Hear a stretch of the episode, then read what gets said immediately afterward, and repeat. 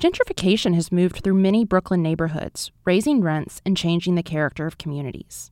Now, new business developments are popping up in Bushwick, and many look just like projects in other transitioning neighborhoods.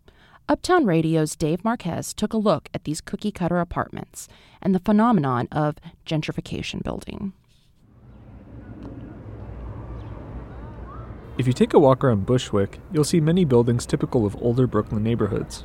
I'm looking down south of the park on Knickerbocker Avenue, and there's a row of houses. They look like they have vinyl siding, uh, you know, normal looking storefronts. Some of them are in Spanish, and they have air conditioners through the windows, about three stories high. But now, every few blocks, you come upon a building that stands out as totally different from the rest. It's probably about 10 stories tall, if I had to guess.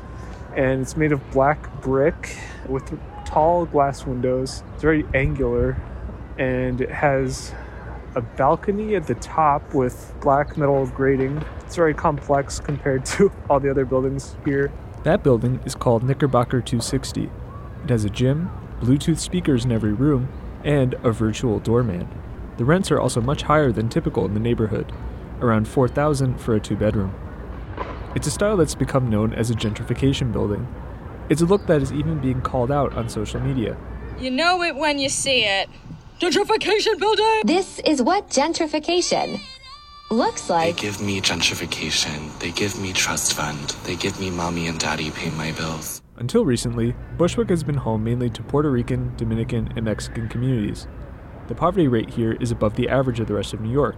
But now, the area also features nightclubs like the House of Yes, where you can spend a Saturday night dodging acrobats and watching colorful burlesque shows. And alongside the changing nightlife comes the new residential architecture. Developers put up luxury buildings that clash dramatically with the existing housing stock. It, it does strike me that there seems to be like a design repertoire that's appealing to a certain type of person who's moving back uh, into the city. Nolan Gray is a PhD fellow in urban planning at UCLA. He says that the gentrification building is designed to attract the children of people who left for the suburbs decades ago, wealthier, often whiter residents moving into a working class neighborhood. I would assume people look at, at contemporary designs like this and say, okay, this is a new modern building reflecting sort of modern or contemporary design influences to the extent that it's a signal of desirability of the neighborhood. Uh, I certainly think that's possible. Yeah. This style of architecture has another advantage it's cheap to put up, with flat paneling and windows over simple wood frames. And developers can build them quickly.